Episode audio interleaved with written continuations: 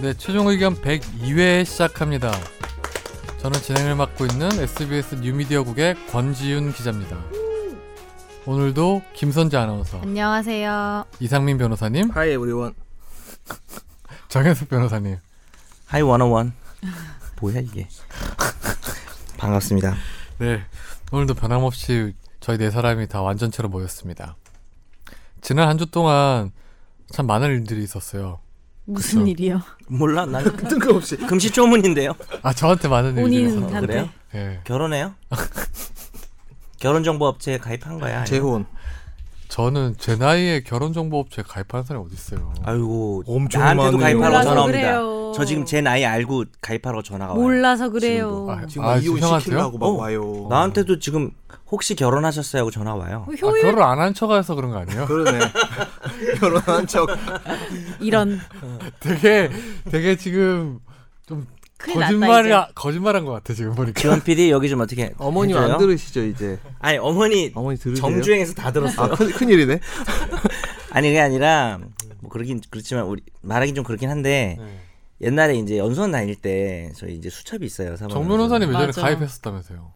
가입이 아니라 그 뭐, 수첩을 뭐 방배도 입수해가지고 그러니까 왜 예, 뭐 전화하잖아. 그런 얘기하는 좀 재수 없지만 그런데 나이가 점점 들어도 혹시 결혼 안 했을까 해가지고 아직까지도 연락이 아 진짜 뻥 아니고 1년에 그 정 예, 한 두 변호사님 번 정도 과거를 알기 때문인 거 아닐까요? 그러니까 그게 과거가 있어서 그런 것이 저한테는 전화 안 오거든요. 네, 100명의 여성과 사귀었고 막 이런 거 너한테는 안 그래서- 저한테는 안 오는데 뻥치지 마 형한테 하는 거 보니까 이게 뭐가 그러네 있네. 차라리 그러네. 저를 디스해서 근데 그래도 부럽다. 아, 아. 이쪽은 인기 있는 직업이잖아요. 결혼 정보 근데 업체에서 그것도 신기한 게 전화 올 요즘에 만큼. 음. 좀 인기가 없는 직업이 됐는데도 전화가 오는 게 아직도 인기 신기하더라고요 많지 뭐. 아니에요 저도 스- 29살에 저기 강남에 있는 거기서 전화 왔었어요 어디서 학원에서 어, 뭐 학원에서. 입사했을 때 입사하고 나고 한 무슨 2년 학- 후쯤에 결혼하고 기술 배우자고. 어 뭐라고요?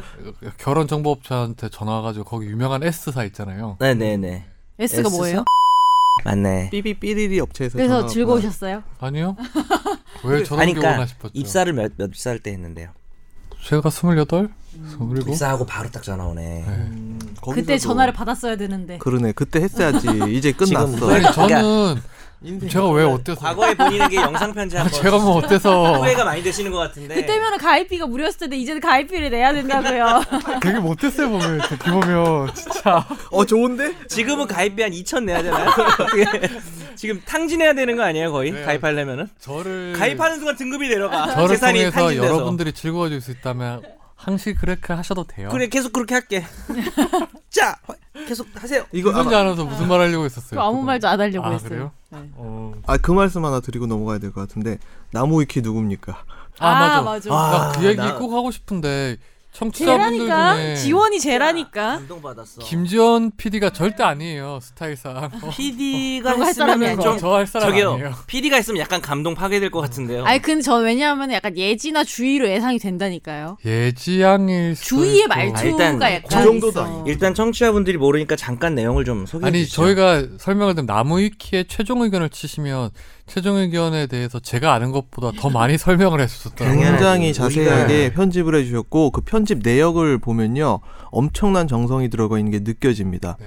그리고 두 사람 이상의 손을 탄 것 같아요. 음. 처음에는 출현이라는 단어를 얘, 쓰다가 얘 IP 예, 추적했다 나중에 이제 출연이라는 단어를 쓰는 거 보니까 근데 제가 두 그건 사람 들었어요. 이상의 손을 한 탄 출연- 거예요. 번 출현은 보통 괴수 주의가 출연했어요 예진가가 옛날에 자기가 너무 잘못된 정보가 있어서 한번 근데 고쳤다라고 지금 얘기를 했어요. 예지양은 페이스북 봤을 때 지금 바빠서 네. 아, 아, 닌것 그래요? 같고 제 예지양 최종 의견 잊은 것 같더라고요.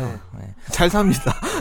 예지양 주의인가 보다 그러면. 주의양도 있- 있지 아, 않았을까요? 그러니까 그때 옛날에 할 때. 주희양은 아니, 우리 근데 옛날에 할 지금 때. 어. 이거 보면 알지만 이게 오늘 예를 들어 내일 102회가 올라가면 그날 고치고 이렇게 장난 해야지. 아니에요. 이거는 아닌 것 같아. 누가 아, 주희양은요. 부장님이라니까요.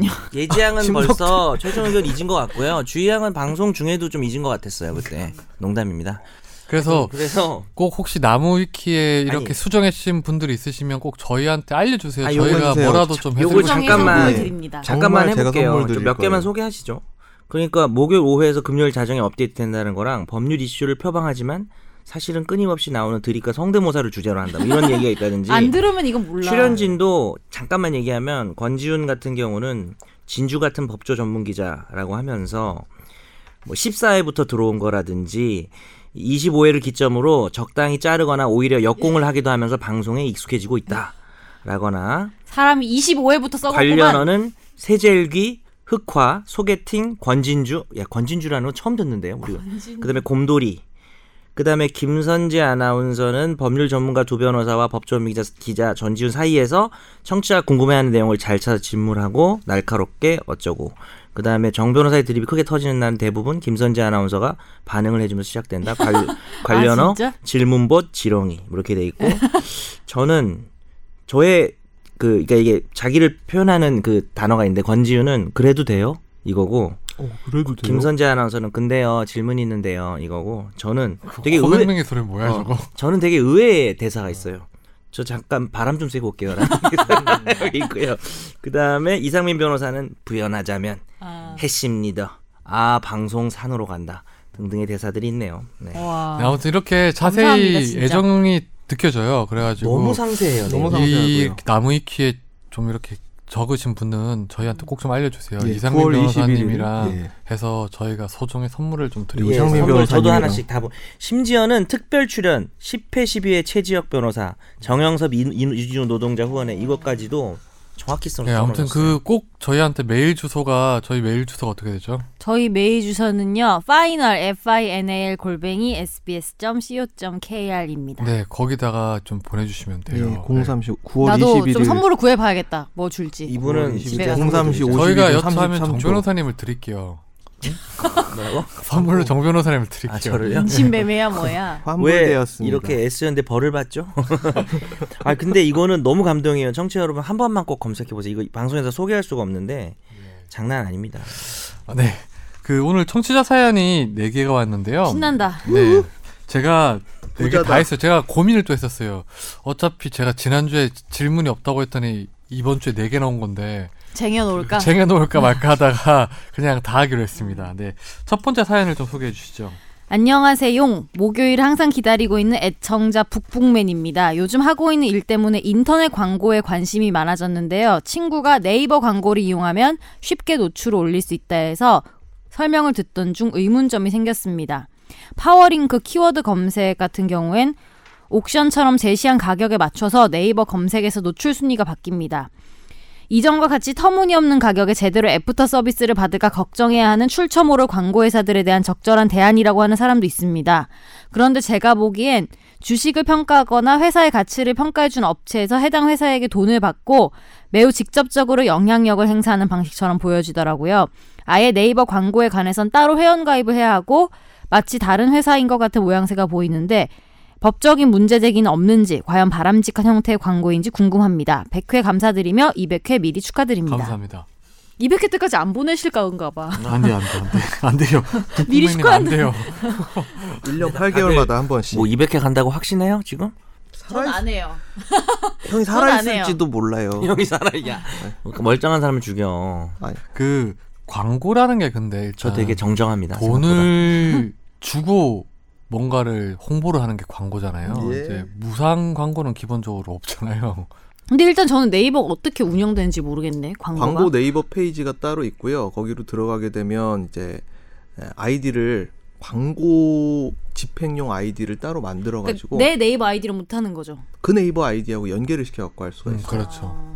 근데 그거잖아요. 이게 우리가 광고라고 하는 게 지금 네이버 광고라는 게 무슨 저기 상단에 노출되고 막 그런 것도 있겠지만 파워링크라 해서 예를 들어서 무슨 삼겹살집 이렇게 맞아. 치면 파워링크에서 뜨는 거 있잖아요. 그런 네, 게 광고 근데- 아니에요? 근데 난 여담인데 네.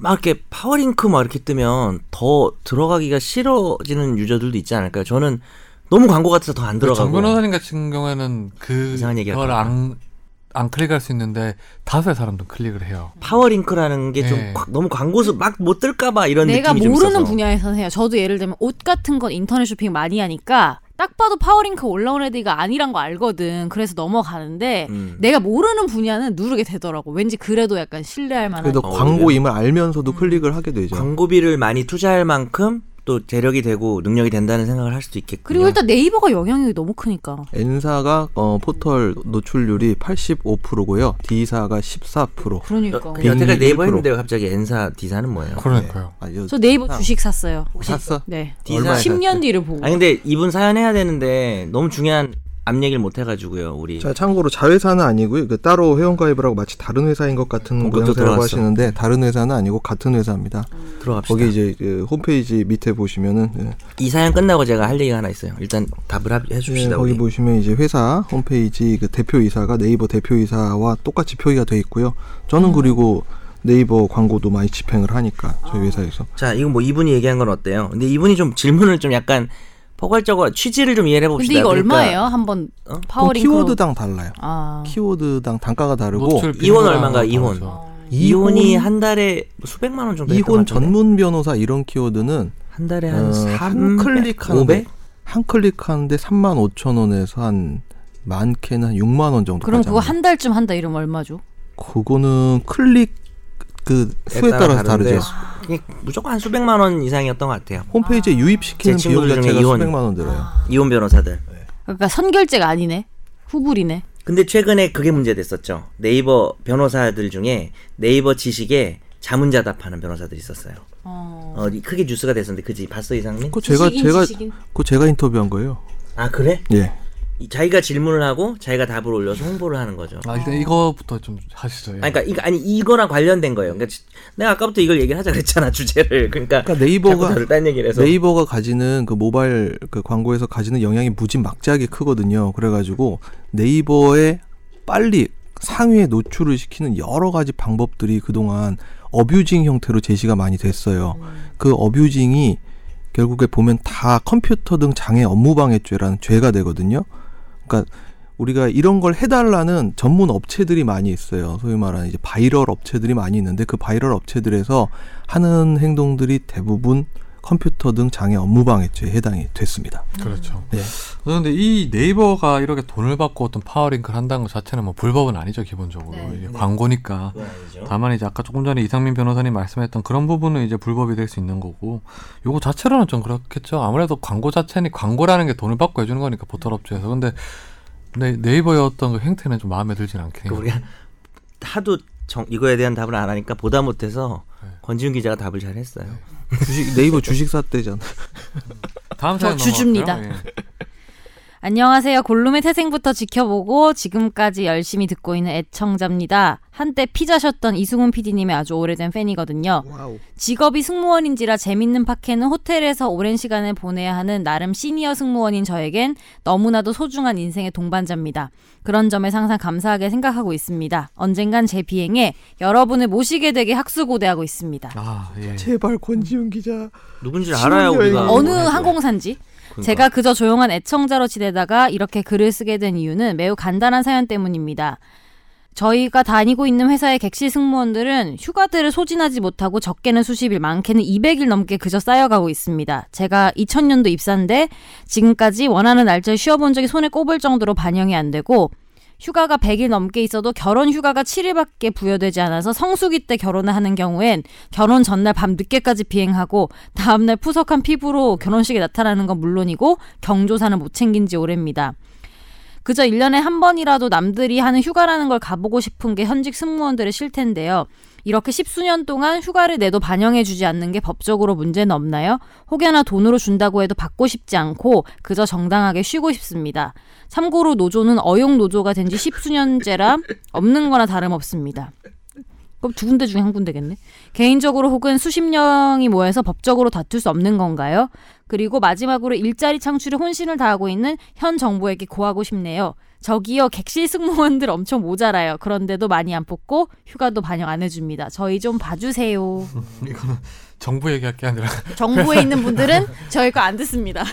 아니 기본적으로 이 사기업의 일자리 창출은 회장이 하는 그런 거기 때문에 이거는 뭐 일단 이거 보면 어 일단 먼저 저는 200일 넘게 휴가가 쌓였다는 게 이게 가능한지 한번 궁금하네요. 이게 안 사실 뭐 썼다는 거겠죠. 이거 대체 1년에 휴가면은. 네. 17일 정도나 15일 정도의 연차가 있잖아요. 그러면 이게 2, 2월이 네. 안 되는 걸로 알고 있는데 그때요? 대휴 대휴라니까 이게. 예, 이분들이 보니까 주말 근무도 하고 뭐 야간 비행이라도 하잖아요. 그러니까 네, 대우가 넘어가요. 예를 들어서 대우 오 년. 2016년 아 그래요. 오뇨. 대체 휴가, 대체 휴가. 어, 네. 그렇구나. 제가 잘 알아요.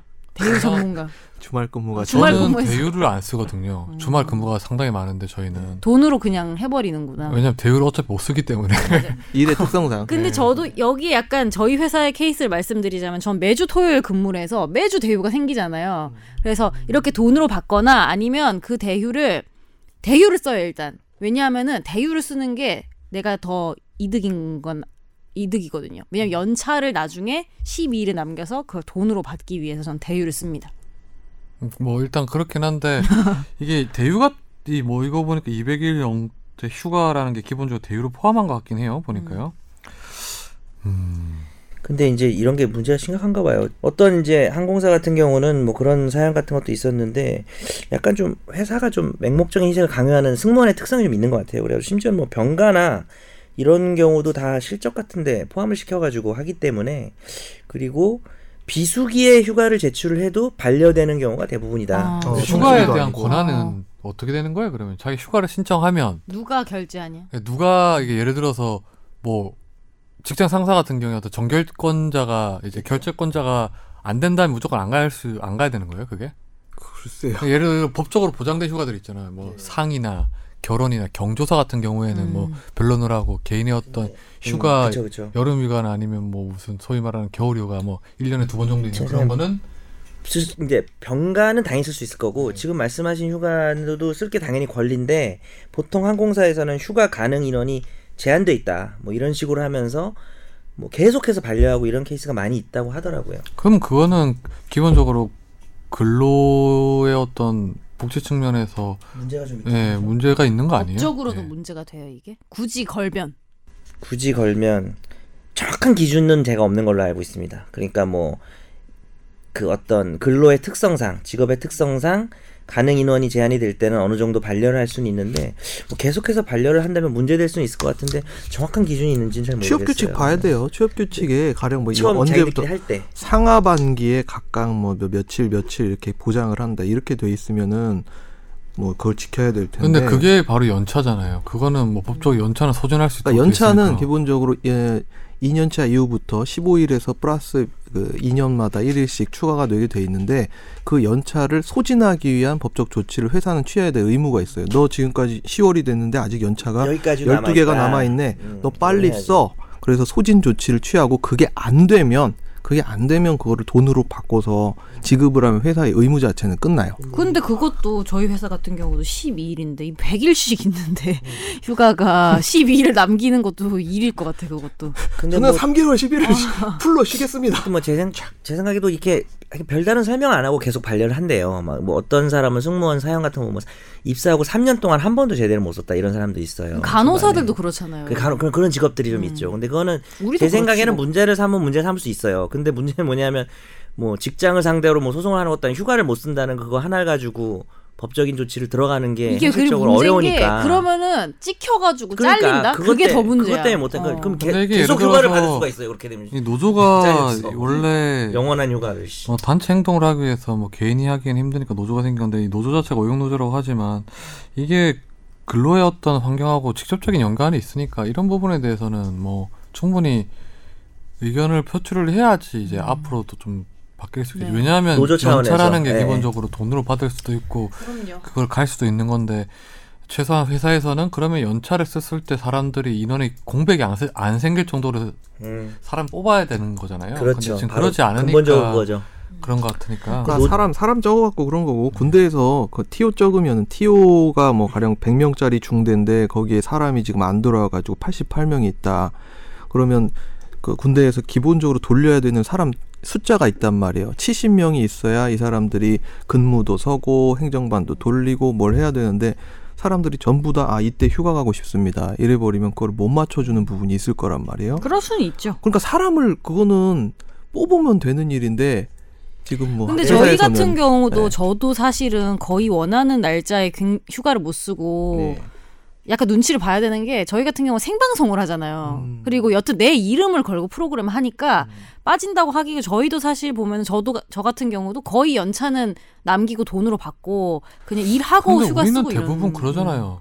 뭐 위에서 안 가 못 가게 해서보다는 그냥 개인이 그냥 눈치가 네. 보여서 뭐 근데 눈치라기보다는 눈치를- 자기 일 때문에 안 가는 것 같아요. 근데 약간 예. 눈치를 주지 또 약간 눈치를 안 보려고 해도 좀 보이긴 하는 것 같아요. 어쨌든 이- 그래서 네. 노조가 중요한 것 같고 이분 어용 노조라서 그게 좀 그런 이거는 충분히 저는 봤을 때 문제 삼을 수 어, 있다. 문제 음. 삼을 수 있어 보여요 이거는. 네. 현실의 문제는 있지만 근데 이 말이 진짜 공감이 되는 게 저도 돈으로 준다고 해도 안 받고 그저 정당하게 쉬고 싶어요.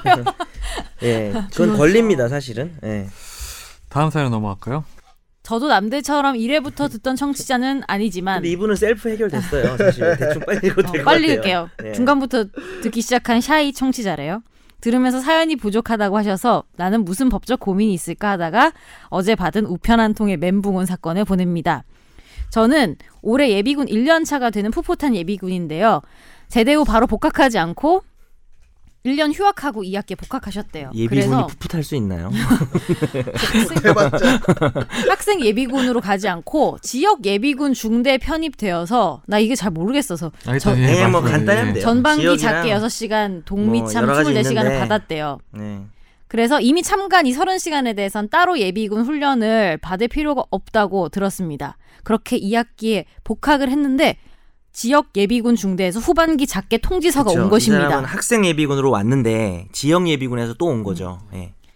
그래서 멘붕에 빠졌고 주말이라 지역 예비군 중대 학생 예비군대는 전화도 받지 아니했습니다.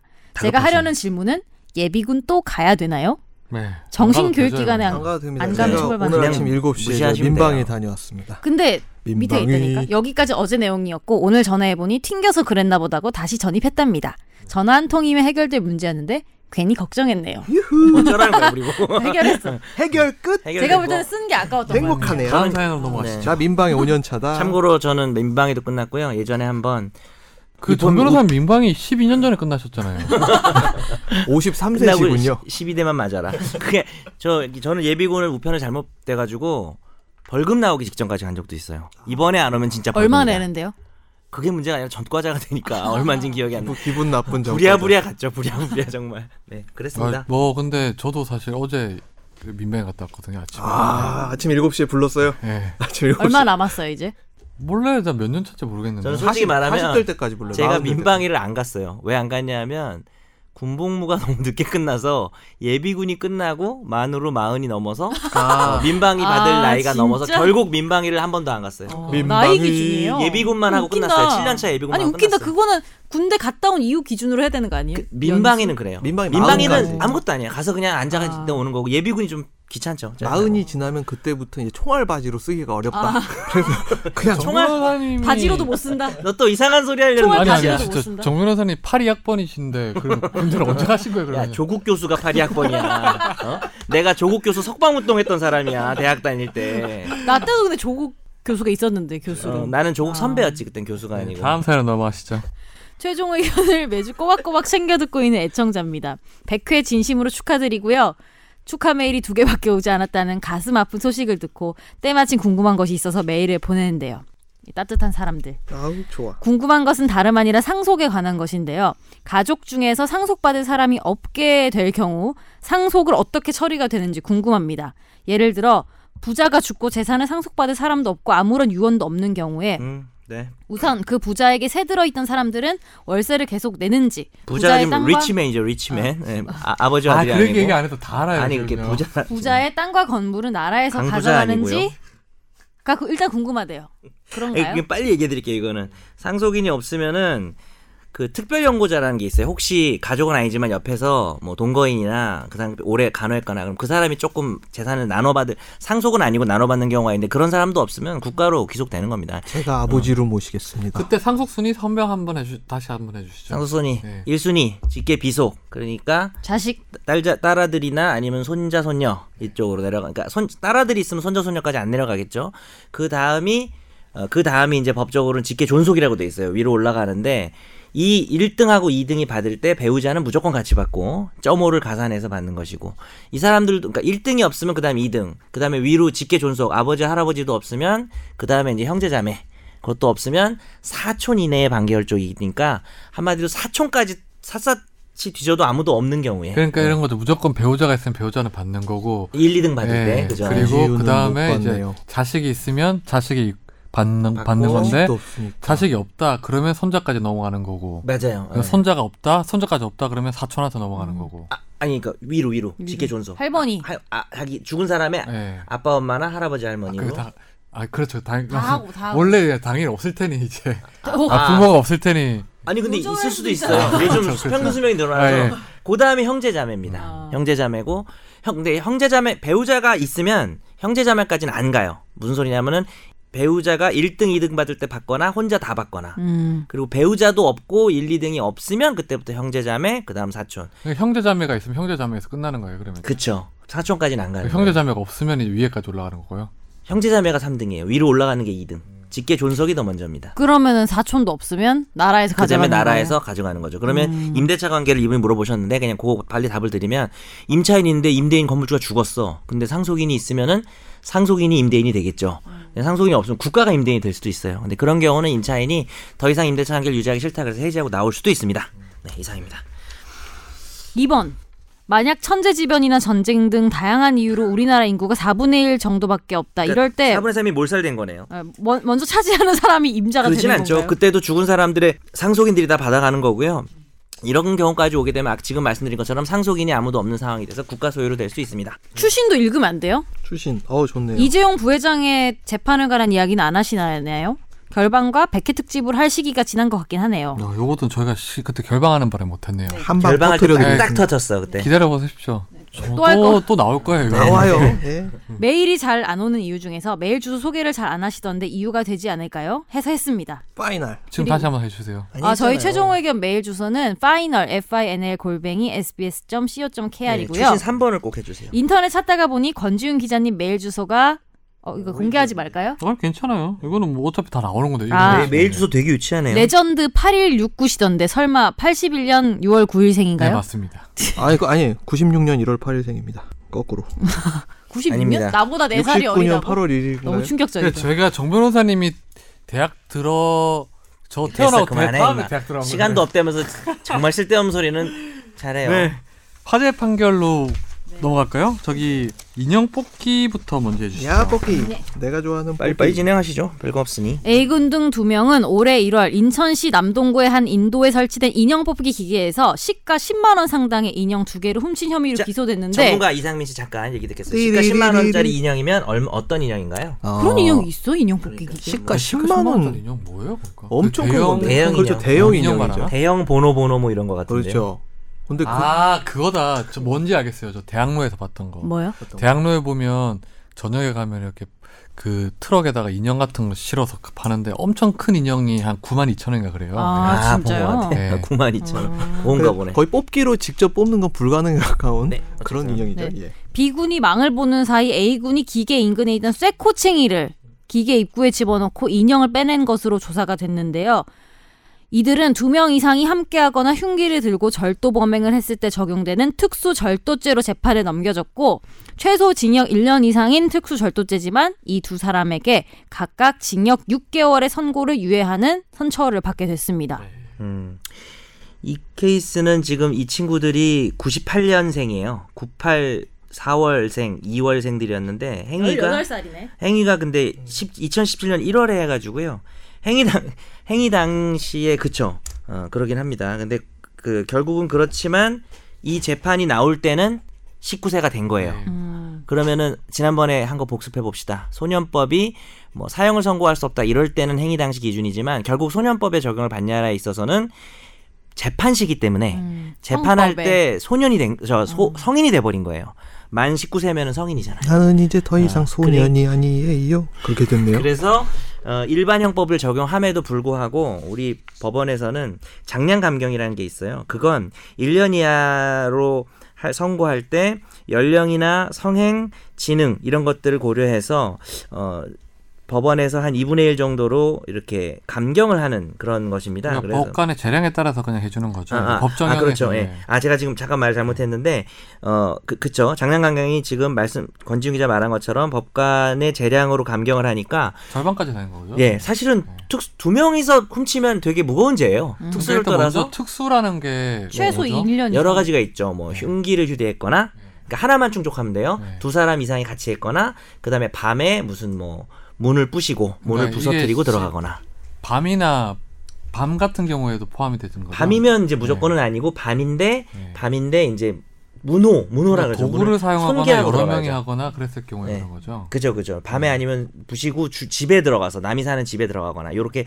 셋 중에 하나만 하면 되는데 무조건 1년 이상이거든요 근데 지금 최종 결론이 뭐냐면 선고유예라고 해서 그냥 이런 선고유예 판결을 받으면 2년 뒤에 얘들이 전과가 없어져요 어 근데 선고유예를 할 수가 없는 게 지금 일단은 1년 이상 10년 이하로 돼 있기 때문에 어려울 수도 있는데 장량 감경을 일단 한번 하면 어, 애들이 어, 뭐 어리고 뭐 이런 걸 해서 6개월 이상 5년 이하로 형량이 줄어들고 또 거기서 선고유예까지 한 거죠. 선거유예가 가능한 형량이 정해져 있지 않나요? 그렇죠. 예, 맞아요. 1년 이하의 어, 징역을 선고할 때만 할 수 있습니다. 물론 뭐 특수절도도 1년 이상 10년 이하니까 1년이 가능하긴 하죠. 뭐 가능하긴 한데. 누가 다친 것도 아니고 근데 요거 이제 잠깐 그 판결문을 보면 그렇게 돼 있어요. 소년 그 이 친구들이 한 명은 상관없는 벌금형 전과가 있고 한 놈은 소년 보호 처분을 받은 전력이 있더라고요. 근데 형사 처분은 아니고 이제 막 성년이 됐기 때문에 이렇게 봐준 것 같습니다. 네. 이제 좀 잘하자 얘들아. 예. 아 좋네요. 문자 메시지 판결로 넘어가시죠. 네.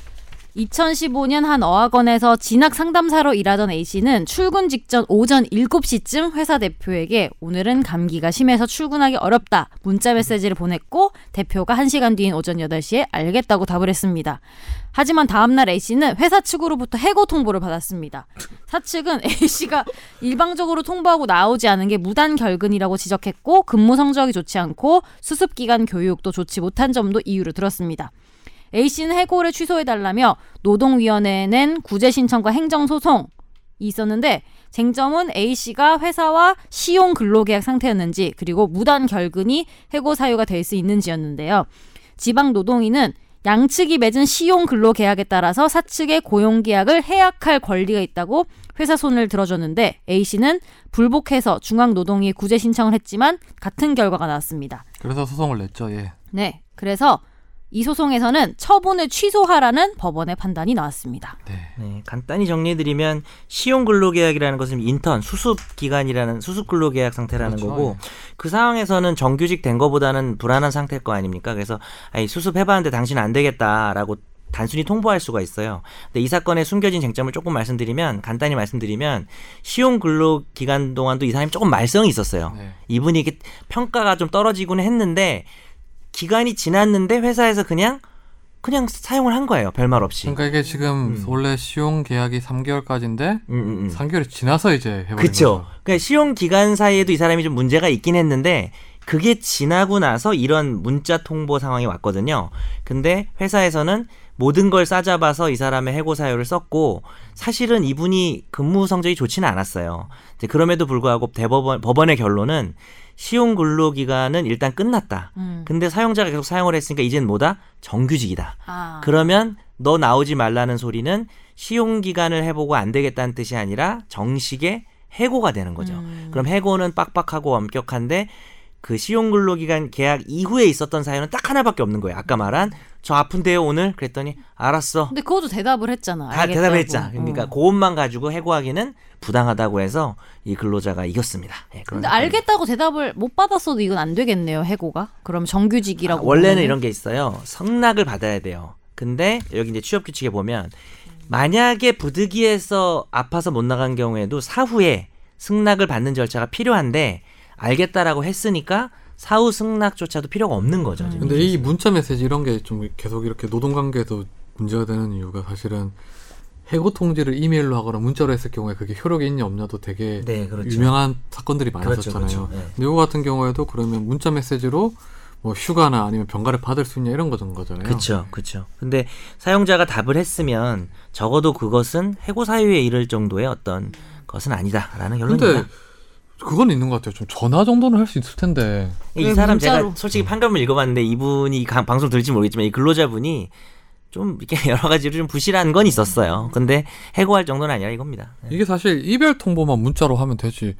사실 다른 이별 거는 뭐 통보를 이별 왜 통보로 문자로 해요? 아니 이별 그러니까 통보는 네가 연애를 못하는. 야, 아니야 이별 내가 말 잘못했다 통보는 그래요. 얘기해주시다. 말해 나 아니야 알아. 이별 통보는 카톡으로 해야 돼요. 어, 지훈이 카톡으로. 얘기야. 그래요. 카톡으로. 아니 그 읽음 지, 밀씹 훈이가 일십. 아까 얘기하다 말 방송 들어오는 얘기를 못한 거 하나만 얘기하고 넘어갑시다. 뭐예요?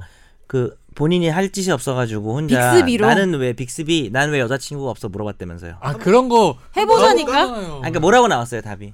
뭐 무슨 음. 아니 해보자니까요 한번 여기서 한 번만 해보자. 시리와 비교. 왜냐면 뭐라고 저는 시 시리여가지고 검색해 보겠습니다. 뭐 이렇게 나온 것 같은데. 아니 예. 시리여가지고 빅스비의 답이 그러면 궁금해요. 나 그런 것도 세 해봤어요. 번째 나는 화제의 너무 잘생긴 판결은 것 같아 이런 것도 해봤는데. 세 번째 화제 판결은 다음 주에 하고요. 그거 빅스비 한번 한 해봐, 번만 진짜 해봐요. 한 번만. 아니 네, 싫어요. 그럼 지난번에 저 저걸로 답은 해봐요. 지난번에 답은 뭐였어요? 아니 이게 다 달라지던데. 뭐 뭐 예를 나는 왜 아, 얘기를 해줘봐요. 여자친구가 없을까? 시리한테 물었어요. 사랑은 마치 물 한 주전자와 같아요. 끓이려고 하면 끓어오르면 볼 수가 없죠. 이런 속담이 있는 그럼 것 아니, 지훈이 같아요. 넌 답이 뭐였어? 솔직히 나는 그 말해줘. 무슨 뭐 인터넷에서 찾아보겠어. 뭐 이렇게 나왔던 것 같은데. 야 여자친구를 인터넷 검색으로 찾으래. 야 요즘 요즘 정말 AI가 많이 발전했구나. 아, 그렇구나. 여기 하여튼 뭐 별의별 거 많이 혹시- 되게 재밌더라고요. 권지훈 기자 그렇게 나온 거 아니에요? 여자친구 없냐 했더니 인터넷에서 찾아보겠습니다 하더니 페이지를 찾을 수 없습니다. 뭐 이렇게 나온 거 왜 아니에요? 권지윤 기자는 여자친구가 검색 결과가- 없을까? 검색 결과가 없습니다. 다음은 권지윤 기자님 여자친구가 없습니까에 대해서 제가 찾은 결과입니다. 여자친구가 교통사고를 당했군요. 남자친구가 엉덩이를 때렸는데 정상인가요? 뭐 이런 게 나왔네요. 네이트 판에 친구가 없는 남자와 결혼 지훈이가 생각해도 올린 될까요? 글인가 보다. 아무튼 엉덩이를 뭐. 때렸나 보다. 화제 판결은 여기서 마무리하고 이제 집중 탐구로 넘어가시죠. 오늘 집중 탐구는 어 커피숍을 차릴 때 저도 이렇게 많은 법이 필요한지 몰랐어요.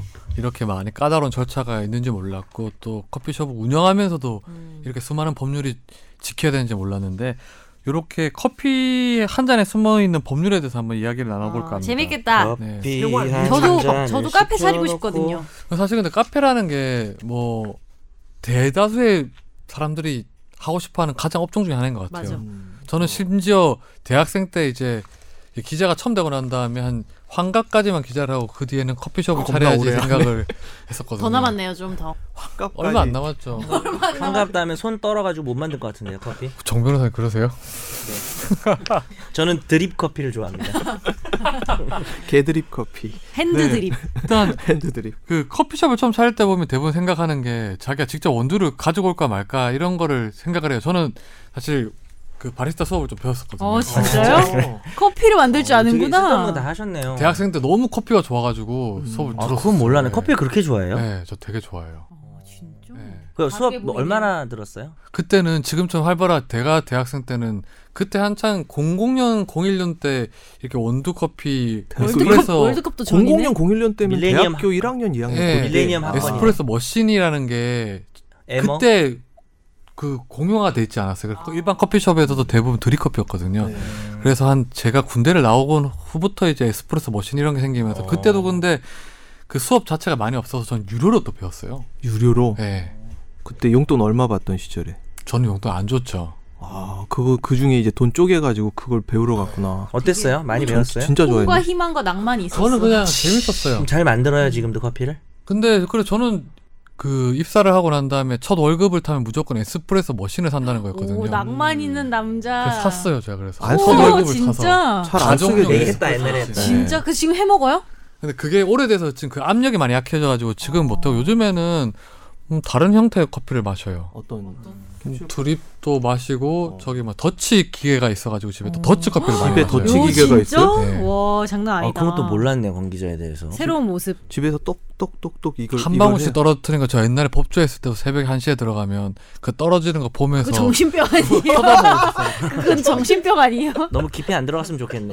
권지윤 기자 아, 아니 정신 근데 마음이 되게 안정해져 아까까지가 딱 이게 좋았는데 그 물이 한 방울씩 떨어지잖아요. 근데 그만하세요. 초수를 조절할 수 있거든요. 근데 그 떨어지는 알죠? 거 그거 보면서 고문 고문할 때 어, 옛날에 여기다 여, 여기다 또 여기다가 한 떨어뜨리는 방울씩 떨어뜨리면 나중에 그거 계속 몇 시간 반복하면 돌 떨어지는 느낌 난다고. 커피 기계로 고문을 해요?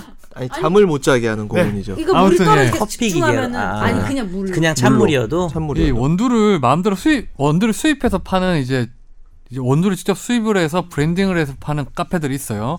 예전에 보고 에티오피아 이런 거 봐. 이디오피아 뭐 그런데 이 원두 케냐산. 같은 경우를 직접 그러면 마음대로 갖고 와서 되는 거예요? 안될 마음대로 것 같아. 갖고 오면 뭐 안 되겠죠? 안 되겠네. 약간 진짜 문익점 저는 근데 문익점 그거 아니에요? 몰랐던 문익점? 게 뭐냐면 문익점. 예전에 그 저랑 이 변호사님 같은 경우에 대학생 때 보면 이렇게 원두를 직접 갖고 와서 파는 커피숍 유명한 게 이대 하나 있었어요 이화여대 라리? 뭐 이- 라리였나 하여튼. 고대 앞에 무슨 뭐가 하나가 있었고 이대가 그 이대 사장이 직접 브라질이라는데 가서 원두 갖고 왔었어요. 브라디오 예. 호나우딩요. 뭐 그럼 그럼 그건 불법인 거예요? 자그 그분께서 수입 시- 수입 식품 안전관리 특별법을 지켰을까요? 절대. 그러니까 보통 이제 통관 절차에서 그런 거 있으면 신고하라고 하거든요. 안 네. 하겠지? 근데 아마 안 하셨겠죠. 네. 예. 거의 뭐 문익점이죠. 자, 그러니까 근데 영업자가 문익점의 양은 아닌데 그 정말 포대에 갖고 와서 했었는데. 문익점이 커피를 가져왔잖아요 옛날에. 그게 모카 해주던 모카 아니에요? 네. 커피, 그렇죠. 모카, 모카 라떼. 아이스 모카. 아이스 모카라떼 가져온 거 아니에요 문익점이? 네, 일단 하시죠. 붓에 담아가지고. 그러니까 원두를 직접 어, 수입해 왔고 직접 판매를 하는 커피 전문점들이 근래 늘어나고 있는데요. 영업자가 판매를 목적으로 하거나 영업상 사용할 목적으로 수입식품 등을 수입하기 위해서는 일단 수입식품 안전관리 특별법에 따른 수입 신고 절차를 거쳐야 됩니다. 우리가 식품의약품 안전처 옛날엔 청이었는데 지금 처로 바뀌었는데 이 식품의약품 안전처가 별별 거에 다 개입하거든요. 의외로. 그러니까 이렇게 그 커피집이 식품의약품 안전처의 관리 대상이 됩니다. 음. 커피 통관 장소를 관할하는 지하, 지방 식약청장한테 뭐 이- 우리가 그 수입 식품들 보면은 거기 뒤에 막 라벨 붙어 있잖아요. 네. 한국 그 말로. 한국말로 그러면 붙어 있는 거 이건 그런 거 일단 다 그러면- 서류 제출해야 돼요. 원두 같은 경우는 기본적으로 예를 들어 원두를 직접 갖고 와서 카페를 차리시려면 일단 그 식품 안전처에다가 신고를 해야 되겠네요. 됩니다. 예. 근데 그러면- 여행할 때 기념품으로 사온 원두 있잖아요. 근데 그거는 개인이 먹을 수 있어서 말 예를 들어서 내가 여행을 갔는데 뭐 케냐 같은 데 갔는데 원두를 일단 저는 사업하는 사람이 아닌데 그걸 음. 그래도 엄청 많이 사왔어요. 가져왔다? 예, 많이 사왔어요. 내가 근데 먹으려고. 친구가 카페 한다길래 좀 달라고 해서 줬어요. 그- 그거 파는 건 어떻게 되는 거예요? 원래는 그러면 안 되죠. 그러니까 그걸 팔면 안 되죠. 그쵸. 엄밀히 따지면 위해 식품에 해당돼요. 내가 다 이것도 먹어야 돼서 검사를 안 받은 입에서 식품. 씹으면서 와야 돼 이렇게 우물우물 하면서. 들고 와서도 안 돼요? 들고 와서 진짜 자기가 쓰고 뭐- 이런 건 사실 단독 대상이 안 되죠. 뭔 드립이야 이거는.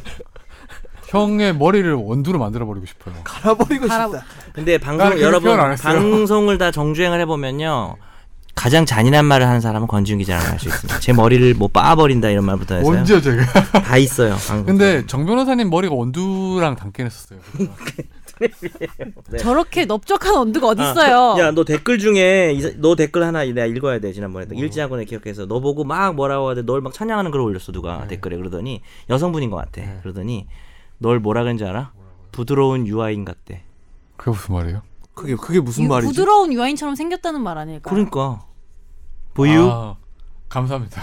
넌 부유층이야 이제. 아니 내가 봤어. 유아인은 별로 안 잘생겼다고 생각하는 거야. 아니 아니에요. 기분이 안 좋은가 봐. 감히 유아인하고 어떻게 저를 비교해? 그 사람이- 저를 비교하면 안 이 되죠. 사람이 거기다가. 유아인 안티 아니야? 유아인 얼마 얼마나 인기 많은데 아, 진짜. 어이가 없네.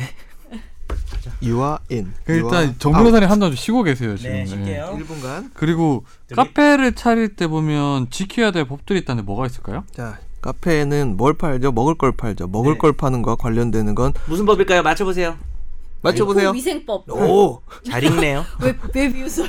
한글 잘 읽는다. 저도 알바이트 해봤거든요. 식당에서 알로로바이트. 네. 위생을 이게 지키지 않는 위생법. 곳이었지만. 그 식품위생법에 따라서 이제 네. 그 신고를 하는 거예요. 아니면 허가를 받는 거예요. 어떻게 되는 거예요? 이거 자, 허가제예요, 신고제예요? 신고 신고가 더 쉽고요. 허가가 더 어렵습니다. 신고는 자기가 가가지고 서류 내면은 바로 오케이 사인 나오고요. 허가는 서류 내고 나서 거기서 이제 오케이 사인을 받아야 됩니다. 음. 그런데 이걸 한번 생각을 해볼게요. PC방에서 우리 라면 먹잖아요. 네. PC방에서 만화방에서. 만화방에서 컵라면에 물 부어주는 거 이거 하려면은 PC방에서 따로 휴게 음식점 그 신고를 해야 될까요? 안 해야 될까요? 해야 돼요. No. No! 직접 No. 끓여서 주는 건 해야 돼요. 끓여서 주면 어, 해야 되는데. 뽀글이는, 되는데 뽀글이는? 네. 끓여서 주면 해야 어, 되고 뽀글이는 물 해야 부어서 돼. 주는 건 안 해도 돼요. 아 그러니까 끓여서 주는 건 해야 네, 돼요. 끓여서 주는 어, 건 해야 돼요. 파는 걸로. 뽀글이만 파는 걸로. 그러니까 휴게 음식점, 그러니까 커피 전문점이 식품위생법상 휴게 음식점업에 해당이 되는데 이 휴게 음식점을 하려면은 신고를 해야 됩니다. 어디다 신고를 해야 되냐? 가까운 구청, 군수, 시장한테 가가지고 신고를 해야 어, 허가사안이 돼요. 아니네 이거는. 예, 요 허가 사안이 아니에요. 간단한 거죠. 그냥 간단 영업하는 거니까. 그럼 여기서 그러면 그 카페에서 보면 대학로에 같은 데 보면 이제 맥주도 같이 파는 데 있잖아요. 이런 예. 건 어떻게 되는 거예요, 그러면? 맥주 판매할 수 있으려면 일반 음식점 영업 신고를 해야 돼요. 그러니까 우리가 밥 주류니까, 먹으러 주류. 밥 먹으러 가면은 그 옆에 일반 음식점 영업 신고 이런 거 있고 이제 돈 낼 때 옆에 보면 위에 뭐 막 붙어 있어요. 그럼 영업 일반 신고증. 음식점으로 신고하면 뭘 할 수 있는 거예요, 그러면? 일반 음식점 신고를 하면은 술을 팔 수가 술 있고요. 말고 다른 거. 조리해서 음, 팔 수가 네, 그 자리에서. 있습니다. 조리라는 거는 어- 뭐 불 써가지고 주방시설? 예. 아, 그 예를 들어서 뭐, 뭐 가스 가스. 저 김치찌개를 팔 수도 있거나 아, 카페에 어울리진 음. 않겠지만 뭐 파스타를 팔 수 있거나 그렇죠. 어, 그, 그렇죠. 그러니까 더 간단한 게 휴게 음식점이고 그다음에 뭐 이런 비유가 그렇지만 우리가 술집 중에 요즘에 많이 유행하는 형태 중에 바 있죠. 몰라요. 토킹 바. 그건 정 변호사님 형이 자주 잘 가시는 가시는 데를 데를 오빠? 뭐야? 오빠 요즘 제가 아는- 아니에요. 옛날이 완전. 제가 그거. 아는 토킹은 토킹 토킹 바 토킹 옛- 톤밖에 없어요. 아니 뭐 아무튼 그저그정 에이, 변호사님 hello. 뭐라고? 토킹법 나 무슨 책에서만 봤는데. 저 그냥 얘기 얘기 안 해줄래요. 아무튼 진짜? 진짜로 그러니까, 요새 예. 네. 그런 게 어디 그렇게 있어요? 이제 여 종업원이나 그리고 이제 뭐래 뭐래 지금 어, 그러니까 토킹 어디서 그런 거. 우리 스스로 당황했어. 전혀 토킹법 전혀요. 옛날이야. 완전 옛날이야 그거는. 전혀요. 이상민 아, 어쨌든 변호사님 요번 회차를 저기 형수님한테 그 페이스북에 걸어놔 주세요. 그거 알겠죠? 여기요. 네. 아 저 저- 근데 궁금한 거 있어요. 저 토킹 이대로 못 하고 끝난 거예요. 한, 한 마디만 할게요. 한 마디만. 뭐, 뭐 하실 건데요? 거기서 여자들이 가면서 남자 바텐더가 있는 바도 있고요. 남자들이 가면서 여자 바텐들이 바텐더가 앞에서 대화를 나누는 그게 그런 바가 토킹바잖아요. 있어요. 예. 근데 거기가 90%가 일반 음식 허가를 받아요. 네. 그러니까 왜냐면 제 친구도 바를 한 애가 근데 있어서 그게 그래요. 지금 말씀하신 이유가 뭐였어요? 근데 거기서 예. 한 잔 받으시죠 해서 술을 먹는단 말이에요. 네. 그냥 앞에서 네. 칵테일 한 잔. 네. 근데 그게 원래는 그렇게 되면 또 유흥주점 허가를 받아야 되는 거예요. 음. 그것은 이제 같이 거기는 직원이 술을 마시는 게 되는 거니까. 그래서 음. 걸려면 다 걸릴 수 있다라는 거죠. 그 얘기하고 걸면 싶었습니다. 걸리는 근데 걸리고 지금 이거랑은 별로 커피랑은 상관없어 보이는데. 일반 음식 얘기가 나왔길래요. 저 궁금한 게 만약에 카페랑 아예 아, 그래. 오시죠. 질문해 봐. 학생이야. 그래 한번 와야지. 왜 PC방에? 근데 부담스럽겠다. PC방 하려고 PC방 하려고? 신촌에서 PC방 안 돼요. 아, 우리 만화방 김, 하려고? 김지원 인턴이 예. 질문이 김지원 있대요. 네, 님 와서 질문하시죠. 예. 여기서 어, 해. 오고 있어. 야, 오고 있다. 여기서 해. 자기소개도 좀 하시고. 안녕하세요. 안녕하세요. 인턴 나부랭인데요.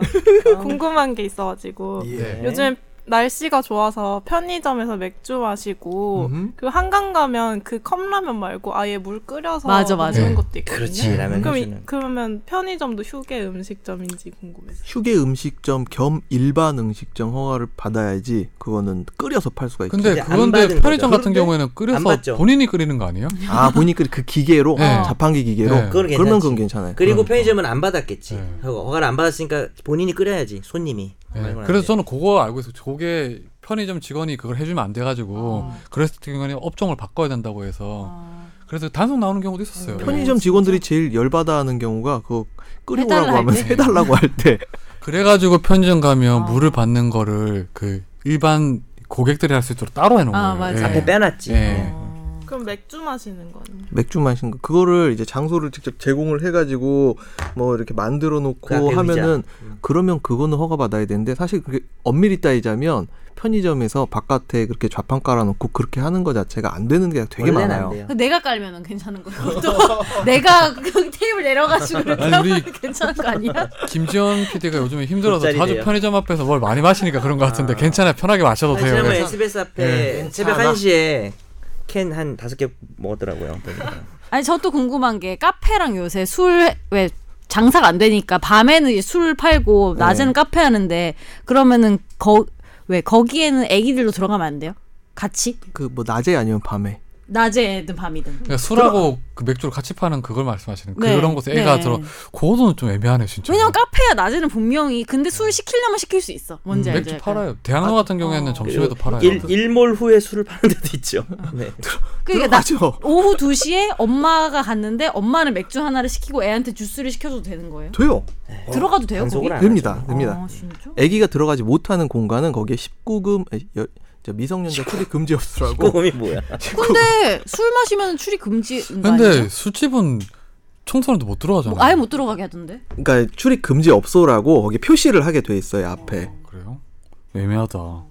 예, 커피 전문점에서 그러면 일반 음식점으로 영업 신고를 하게 되면 빵 같은 거 만들어서 파는 건 괜찮은 거예요? 자, 빵 파는 것도 역시 식품위생법 시행령에 살펴보면 제과점 영업신고가 따로 있으니까 이렇게 식품위생법 시행령에서 여러 가지 업소의 이거 형태를 규정을 해놨거든요. 단란주점, 유흥주점, 뭐 시- 일반 휴게 음식점, 일반 음식점 이렇게 해놓은 거는 거기서 요구하는 특히 이제 불났을 때 불관리하고 이런 거에 관한 그런 내용이 다르기 때문인데 이거 빵 팔려면 제과점 영업신고해야 됩니다. 빵을 사와서 팔면요? 사와서 팔면 그냥 좋은지. 사와서 바로. 그 과자 같은 경우에는 어떻게 돼요? 밀가루 이스트 맨들어서 팔면은 제과점 영업신고 해야 되고 과자도 그냥 팔 사와서. 그냥 사와서 팔면 그거는 상관없어. 그 이거 집에서 만들어 오면요. 이거 대본 그만해 임마 아니 이거 너 대본 오타지 조리를 해서 판매하는 것은 가능하지만 그러니까 빵을 어쨌든 만들면 안 되는 거잖아 예, 예. 그러니까 사와야 된다는 거지 조리를 이거 한다는 거 오타지. 데워서 판다는 거죠. 아, 너 데워 데우는 것만 전자레인지에 데우는 거야? 그렇죠. 음. 데워서 파는 건 괜찮은데. 요리 아니고 조리. 근데 이게 조금 전에 제가 질문한 거예요. 왜냐면 대부분의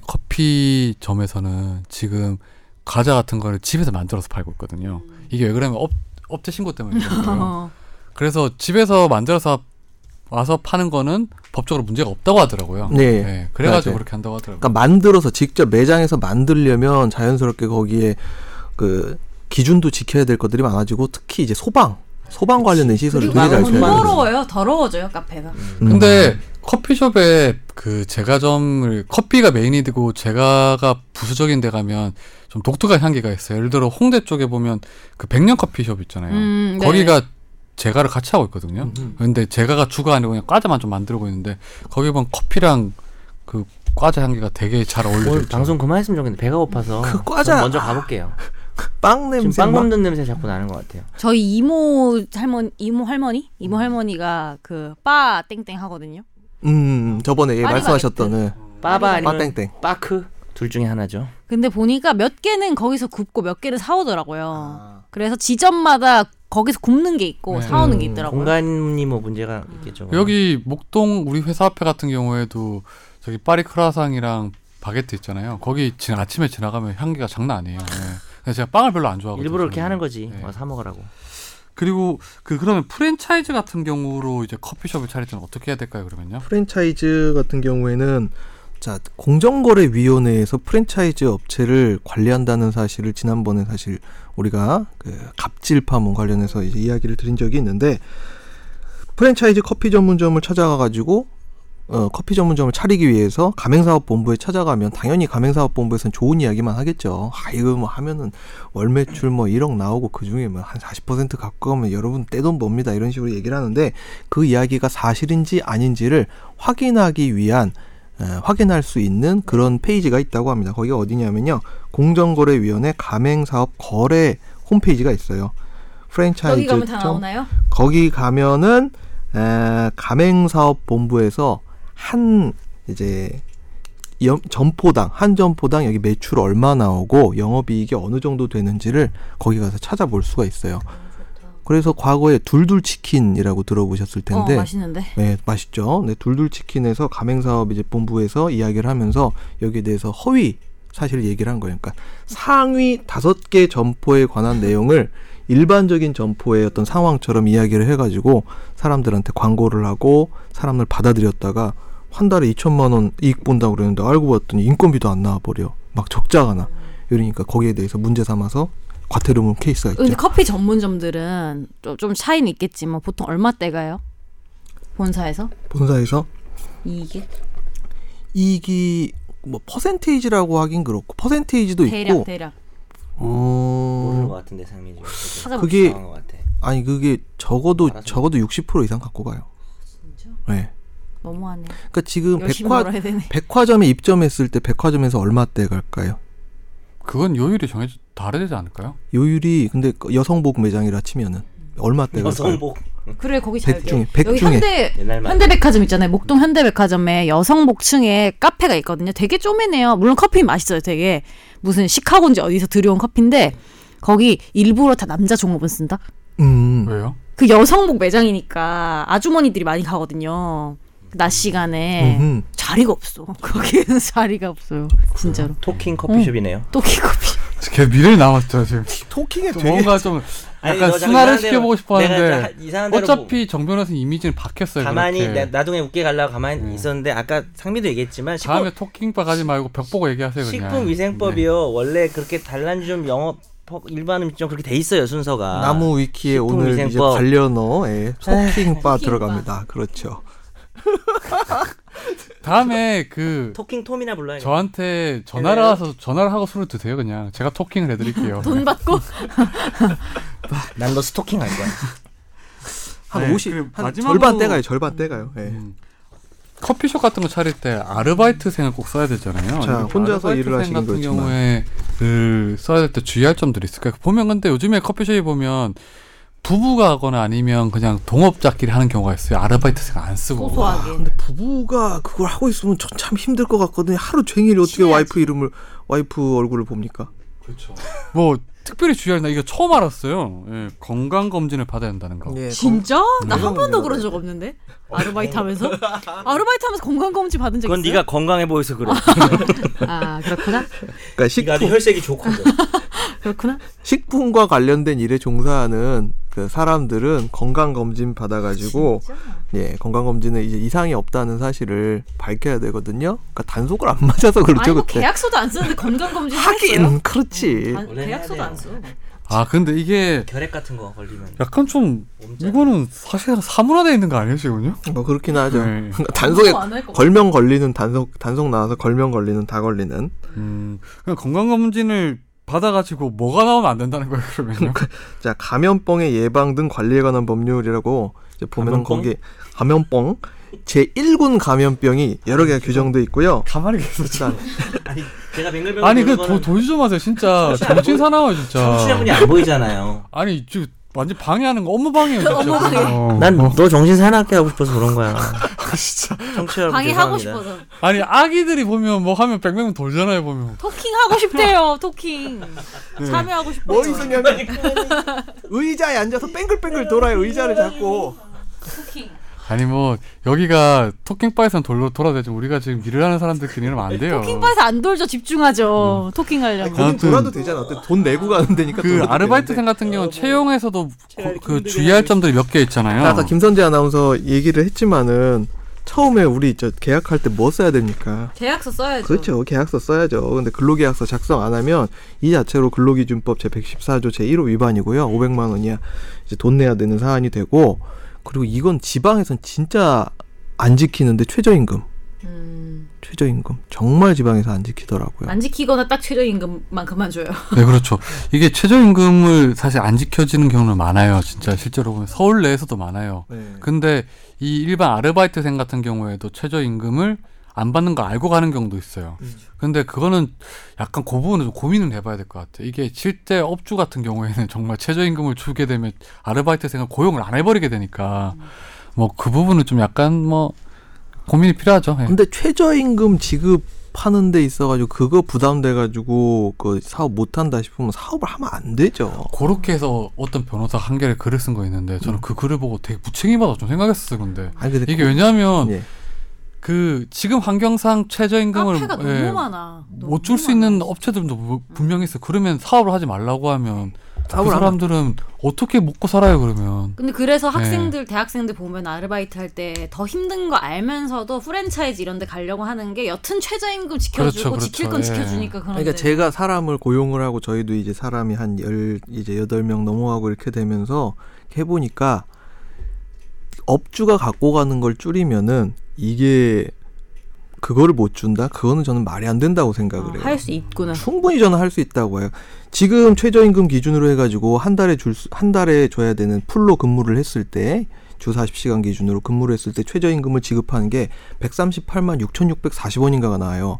한 그렇죠. 달에 140만 원을 지급하지 못하는 상황이라면 그건 자기가 하든가 아니면 자기 그 가족들을 데려다 주든가 어떻게든 그걸 때려박아서 해야지 타인을 이용하면서 이렇게 하려고 하면 그건 사회적인 약속을 지키지 못할 건 정도면 저는 해서는 안 된다고 음. 생각합니다. 그 원칙은 저게 맞죠. 원칙은 맞는데 사회 현실이라는 게 뭐 쉽지는 않으니까 또. 예. 최저임금이 사실은 기본적으로 무슨 일을 하든 최소한의 이 돈은 받아야지 생활을 할 수 있다는 돈이잖아요. 그래서 최저임금은 지켜줘야 되는 게 맞는데 뭐 아무튼 최저임금 같은 경우에는 이제 요즘에 단속도 이제 강화될 거예요. 그래서 뭐 커피숍을 차리실 때 아르바이트생을 고용할 때도 분명히 요거는 잘 지키셔야 될 것 같습니다. 제 친구 하다 망했거든요. 카페 하다가 친구가 근데 친구가 되게 어린 나이에 아, 친구가 이렇게 된 거예요. 그러니까 부모님이 예. 무슨 신도시 같은데 상가를 이제 사게 된 거예요. 그냥 근데 말이죠. 아직은 안 막 나가니까. 발전을 안 하고 안 나가고 하니까 그냥 네가 그냥 이제 그런 관심이 많아가지고 뭐 베이킹하고 이런 관심이 많아서 네가 한번 해봐라 해가지고 베이글이랑 이 커피랑 파는 걸 했어요. 그 대학 마치자마자 근데 망했죠. 1년 만에. 그게 뭐 커피숍이 요즘 되게 많긴 한데 서울엔 정말 많잖아요. 사실 저는 서울에 커피숍이 많아서 참 좋긴 해요. 어디를 가든 커피를 마실 수 있는 근데 이 지방 교외로 나가면 아직은 없는 데가 있거든. 거기 가서 차리라고 하세요. 그러면 거기 위례 미사리 음. 이런 데 아니 위례 신도시인데? 미- 미사리 양소리 이런 데 가면 계단이 되죠. 가까워. 아니 근데 위례 근데 신도시. 수요도 없겠지 대신 미래신도시면 음. 공급도 엄청 없지만 가깝고 수요도 아마 근데 톡발을 아직은 그만큼 이제 이익을 볼 만큼은 잘 안 되나 봐요. 정 변호사님 이제 말씀하셨잖아요. 토킹파를. 예. 킹바를 차리라. 베이킹도 하고 토킹도 하고 토킹 베이커리를 하는 네, 정 거죠. 변호사님 정말 저희가 장난을 한정 변호사님 그 토킹바 좋아하시는 거 다른 사람 잘 몰라요. 아 그래요? 네, 우리끼리만 비밀 지킵시다. 네 근데 그 그러시죠. 조심해야 되는 게 대학가에 있는 토킹바 가면은 그 알바생 다 대학생이다 보면은 그거 네. 근데 왜 대학 조심해야 다니는 돼? 애들이다. 근데 예. 네, 왜 조심해야 돼요? 몰라요. 뭐 토킹 바 가봤지. 아, 아니야 아니야. 남자들이 토킹해주는 안 가봤어요. 아니에요? 아니 뭐 일단 전 토킹바 토킹할 사람 이런 얘기 많거든요. 그만하죠. 토킹바. 아정 변호사님 그 개인 취미를 뭐 이러는데 굳이 말씀하실 필요 없고. 오늘은 아. 제가 그냥 당하는 걸로 가만히 있겠습니다. 아니 진짜 정 변호사님이 그런 그만해 임마. 그러면은 정 변호사님 토킹 카페를 차리면 되겠다. 술 아니고 누가 오겠어요? 커피 마시면서 토킹하는. 정 변호사님이 토킹바 가면 그 상대들이 되게 싫어한대요. 왜요? 아, 이상- 이상한 말도 안 되는 드립을 좋지 친다고. 않을까요? 다른 사람들은 토킹 해줘야 되는데 듣기만 하면 되니까. 그렇지 재밌겠네. 너 이제 구체적으로는 상상하지 마.